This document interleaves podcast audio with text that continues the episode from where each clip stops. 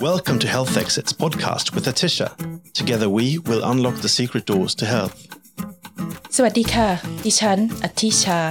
อยากจะขอเชิญชวนคุณไปเปิดประตูสู่สุขภาพกันค่ะ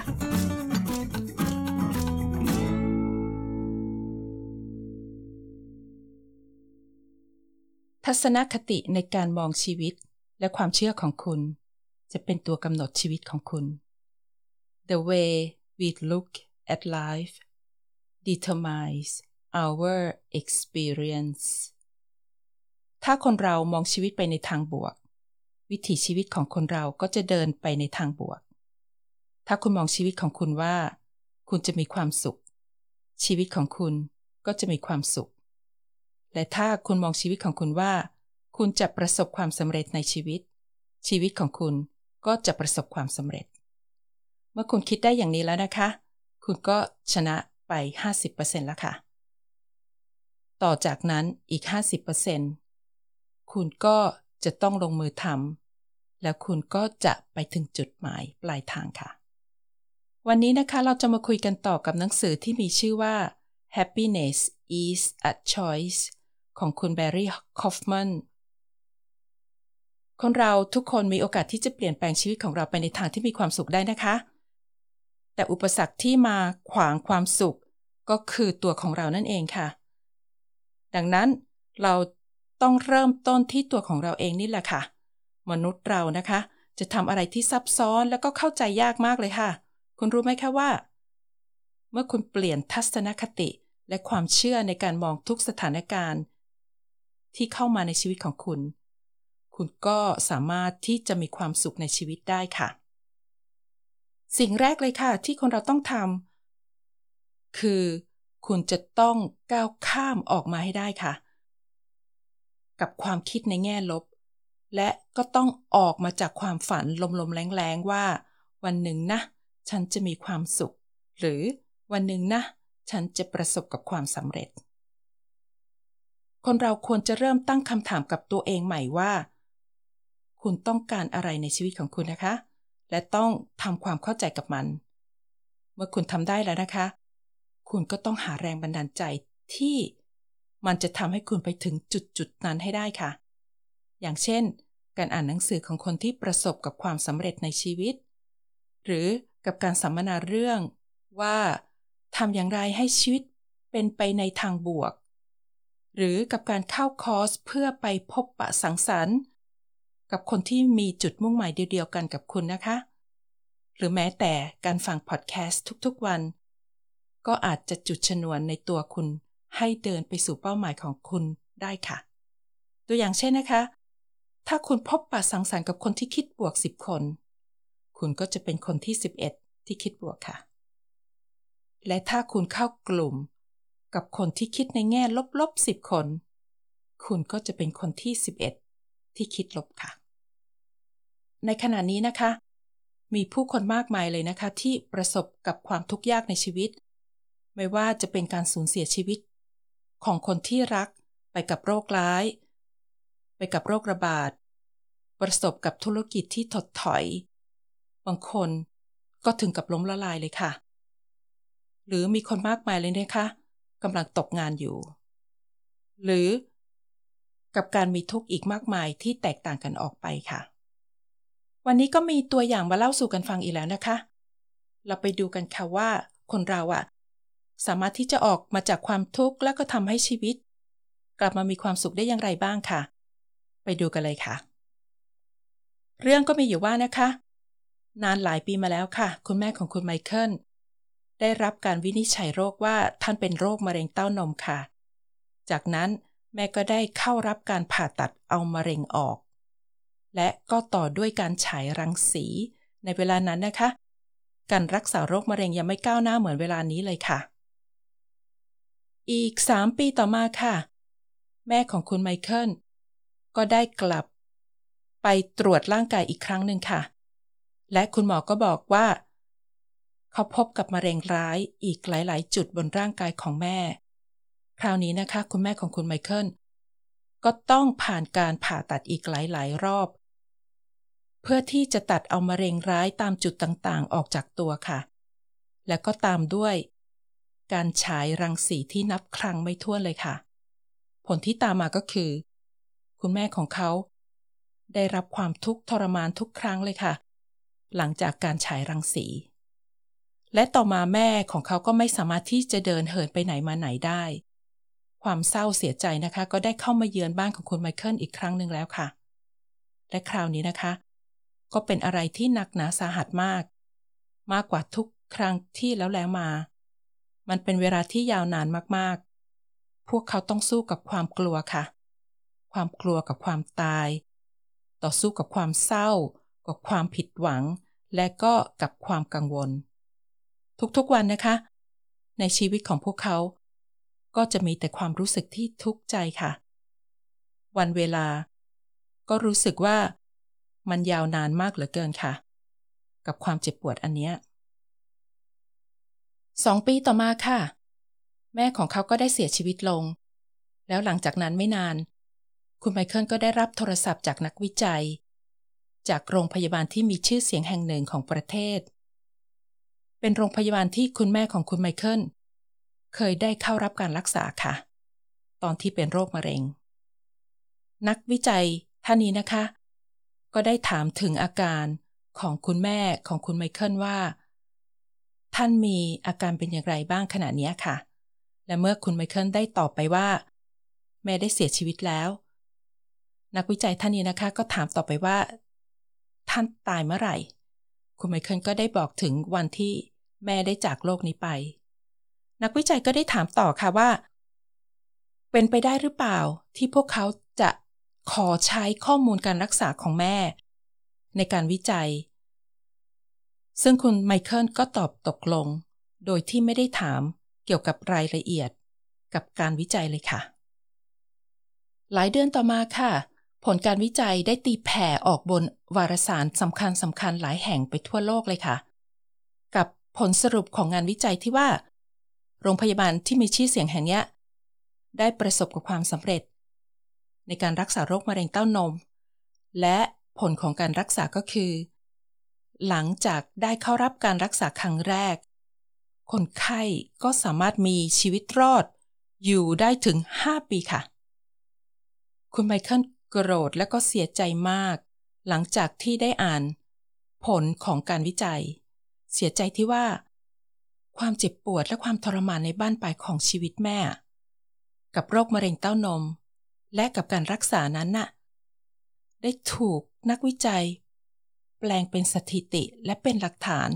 ที่จะยืนยันผลงานวิจัยของพวกเขา และของโรงพยาบาลชื่อดังแห่งนี้ว่าการรักษามาได้ผลจริงนะ และว่าการรักษานะ่ะทำให้คนไข้มีชีวิตต่อไปได้อีก 5 ปีจริงนะ แต่ผลของการวิจัยไม่ได้พูดถึงคุณภาพชีวิตของแม่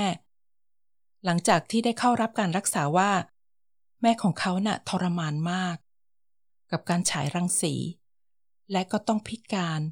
ถึงกับเดินเหินไปไหนมาไหนไม่ได้อีก จนถึงวันที่แม่ของเขาตายลง ความโกรธและความเสียใจของคุณไมเคิลกินเวลานานเป็นเดือนๆเลยค่ะ คุณไมเคิลเสียใจอีกครั้ง หลังจากที่ได้อ่านผล ของการวิจัย กับการที่แม่ของเขาต้องทนทุกข์ทรมาน กับการรักษา และก็พิการก่อนตาย และก็โกรธกับการที่โรงพยาบาลโฆษณาไปทั่วโลกว่า ผลงานวิจัยของเขาอะประสบกับความสำเร็จมาก ความทุกข์ก็ได้ทำให้ความสุขในชีวิตประจำวันของเขาลดลง หลังจากคิดกลับไปกลับมาหลาย ๆ ครั้งนะคะ และในที่สุดคุณไมเคิลก็ได้ถามตัวเองว่า สมมตินะ ว่าถ้าเขาย้อนอดีตไปได้ในตอนนั้น ถ้าเขามีตัวเลือกสองตัวเลือก เขาจะเลือกตัวไหน ตัวเลือกข้อที่หนึ่งค่ะ ถ้าเขารู้ว่า การรักษาโรคมะเร็งเต้านมในเวลานั้นน่ะ จะทำให้แม่ของเขาทรมานและก็เจ็บปวดมาก และก็พิการหลังจากการฉายรังสี เขาจะให้แม่ของเขาเข้ารับการรักษาหรือเปล่า และตัวเลือกข้อที่สองค่ะ ก็คือ กับการที่จะลองรักษาดู และแม่ของเขาก็อาจจะมีเปอร์เซ็นต์ของการรอดชีวิตจากมะเร็ง แต่ทางโรงพยาบาลจะไม่รับประกันว่าแม่ของเขาจะเป็นอย่างไร หลังจากได้เข้ารับการรักษาแล้ว คุณไมเคิลไม่สามารถตอบได้เลยค่ะว่าเขาจะเลือกทางไหน แต่สิ่งที่เกิดขึ้นก็คือ เขาได้เปลี่ยนทัศนคติในการดูเหตุการณ์ที่เกิดขึ้นค่ะ เขาได้ทำดีที่สุดแล้วค่ะ ไม่ว่า เขาจะโกรธหรือเสียใจขนาดไหน แม่ของเขาก็ไม่สามารถฟื้นคืนชีวิตกลับมาได้ค่ะ จากนั้นมันก็ทำให้ความโกรธและความเสียใจของเขาลดน้อยลง และความสุขก็ได้กลับคืนมาสู่ชีวิตของเขาอีกครั้งหนึ่งค่ะ เราไปดูกันต่อกับอีกตัวอย่างหนึ่งนะคะ กับที่ว่าความเชื่อของมนุษย์เรานะ่ะ มันสามารถเปลี่ยนไปได้ ถ้าคุณอยากที่จะเชื่อในสิ่งนั้นๆ มีผู้ชายคนหนึ่งขอตั้งชื่อให้เขาว่าจอนนะคะ จอนมีปัญหาเกี่ยวกับการปวดไหล่มาเป็นเวลานานแล้วค่ะ แล้วก็ได้รับการรักษากับแพทย์แผนปัจจุบันแล้วหลายต่อหลายครั้ง แต่ก็ไม่ได้ผลค่ะ ดังนั้นนะคะ วันหนึ่งเขาจึงหันหน้าไปหาหมอฝังเข็ม คนจีนที่มีอายุท่านหนึ่งนะคะ หมอท่านเนี้ยได้จบการเล่าเรียนวิชาแพทย์แผนโบราณในการฝังเข็ม มาจากเมืองจีน มาจากเมืองปักกิ่ง และเมืองเซี่ยงไฮ้ค่ะ เมื่อเขาไปถึงนะคะ หมอจีนก็ได้เริ่มต้นด้วยการตรวจสอบเส้นพลังงานทั้ง 12 เส้นของจอนแล้วก็จับชีพจรบนข้อมือของเขาเบาๆค่ะ แล้วก็เริ่มต้น นับการเต้นของหัวใจ และในที่สุดหมอจีนก็ใส่หัวไปมา มีอะไรครับหมอ จอนถาม หัวใจคุณน่ะ เต้นช้ามาก หมอจีนพูดขึ้น เป็นไปไม่ได้ครับหมอ จอนโต้กลับแล้วก็อ้าปากค้างด้วยความประหลาดใจ จริงๆ หัวใจคุณน่ะ อ่อนแอมากเลยนะ หมอจีนพูดขึ้นซ้ำๆหมอบอกว่าหัวใจของเขาอะเต้น เพียงแค่ 52 ครั้งต่อนาทีค่ะ เมื่อเทียบกับคนทั่ว ๆ ไป ที่หัวใจจะเต้นประมาณ 70 ครั้งต่อนาที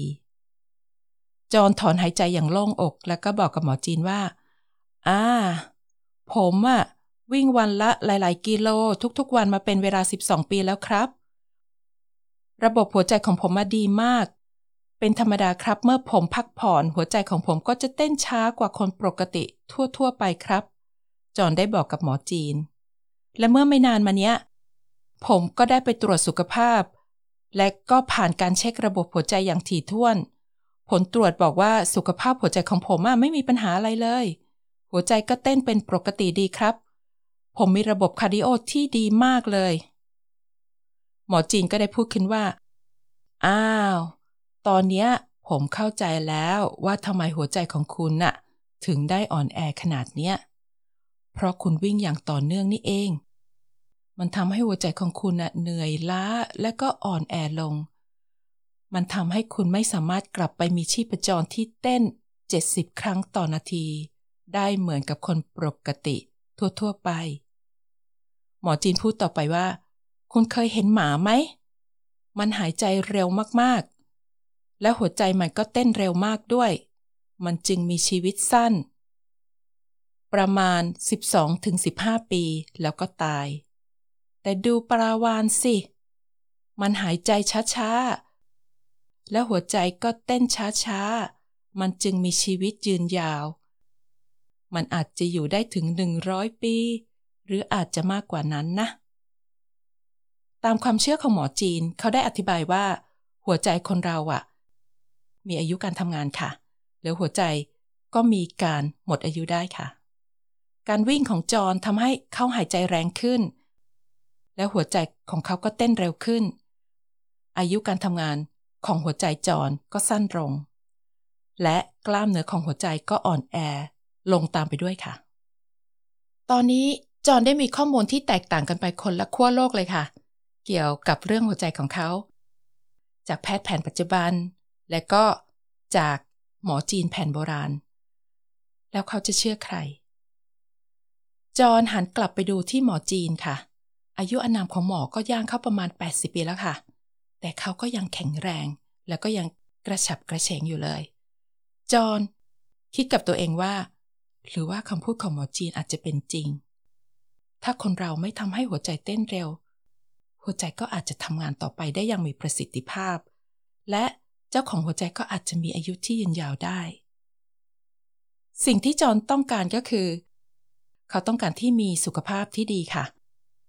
แต่เขาก็ยังสงสัยนัก กับแพทย์ทั้งสองคนที่ต่างวัฒนธรรมกัน แต่ได้ตีความหมายกับข้อมูลเดียวกันไปคนละอย่าง และมันก็เป็นหน้าที่ของจอห์นค่ะว่า เขาจะเลือกที่จะเชื่อใครคำแนะนำของใครที่จะทำให้สุขภาพของเขาดีขึ้น และแล้วเขาก็เลือกที่จะเชื่อในสิ่งที่ยากที่จะอธิบายได้ค่ะ เมื่อก่อนนี้นะคะ จอนจะวิ่งทุกๆวันและทุกๆ ครั้ง เขาก็จะพยายามทำสถิติใหม่ ๆ ให้กับตัวเองค่ะ โดยการวิ่งไกลขึ้น ไกลขึ้น ทุกวัน แล้วก็ไม่สนใจว่า ร่างกายของเขาจะเหนื่อยล้ามากจากการวิ่ง แล้วก็ไม่สนใจเลยค่ะว่า หัวใจจะเต้นแรง หรือเร็วมาก สิ่งที่เขาพยายามก็คือตั้งอกตั้งใจที่จะทำสถิติใหม่ ให้กับตัวเองเท่านั้นเองค่ะ แต่หลังจากที่เขาได้กลับมาจากการฝังเข็ม และก็หลังจากการที่หมอจีนแผนโบราณคนนี้ได้บอกว่าหัวใจของเขาอะเต้นช้ากว่าคนธรรมดาทั่ว ๆ ไป ก็เพราะว่าอายุการทำงานของหัวใจของเขาอะถดถอยลง และมีอายุการทำงานที่สั้นลง จอห์นไม่ได้หยุดออกกำลังกายค่ะ แต่คราวนี้นะคะ เขาตัดสินใจว่าเขาจะวิ่งจนเขาเหนื่อย แต่จะไม่พยายามทำสถิติใหม่ ๆ อีกต่อไป และหลังจากนั้นไม่นาน การวิ่งของจอห์นก็ได้ลดลงถึง 50%ค่ะ บทสรุปตัวอย่างของจอห์นก็คือ จอห์นจะทำตามความเชื่อในสิ่งที่เขาเลือกค่ะ แต่ถ้าเรากลับมาดูคนทั่วๆไปนะคะ ถ้าคนเราเลือกที่จะเชื่อ ว่าคุณสามารถมีความสุขได้ คนเราก็จะพยายามทุกอย่างที่จะทำให้ตนเองมีความสุขให้ได้ค่ะ วันนี้ก็มีเพียงเท่านี้ค่ะ ก่อนจากกันก็อย่าลืมดูแลสุขภาพนะคะ ไม่ว่าจะเป็นสุขภาพกาย สุขภาพใจ และก็สุขภาพจิตของคุณนั่นเองค่ะ สวัสดีค่ะ Thank you for listening to Health Exits podcast. Health is your best wealth. ขุมทรัพย์ที่เลอค่าที่สุดในชีวิต ก็คือสุขภาพของคุณนั่นเอง กับดิฉันอธิชา อย่าลืมกดไลค์ subscribe และแชร์ กับเพื่อนและคนที่คุณรักนะคะ สวัสดีค่ะ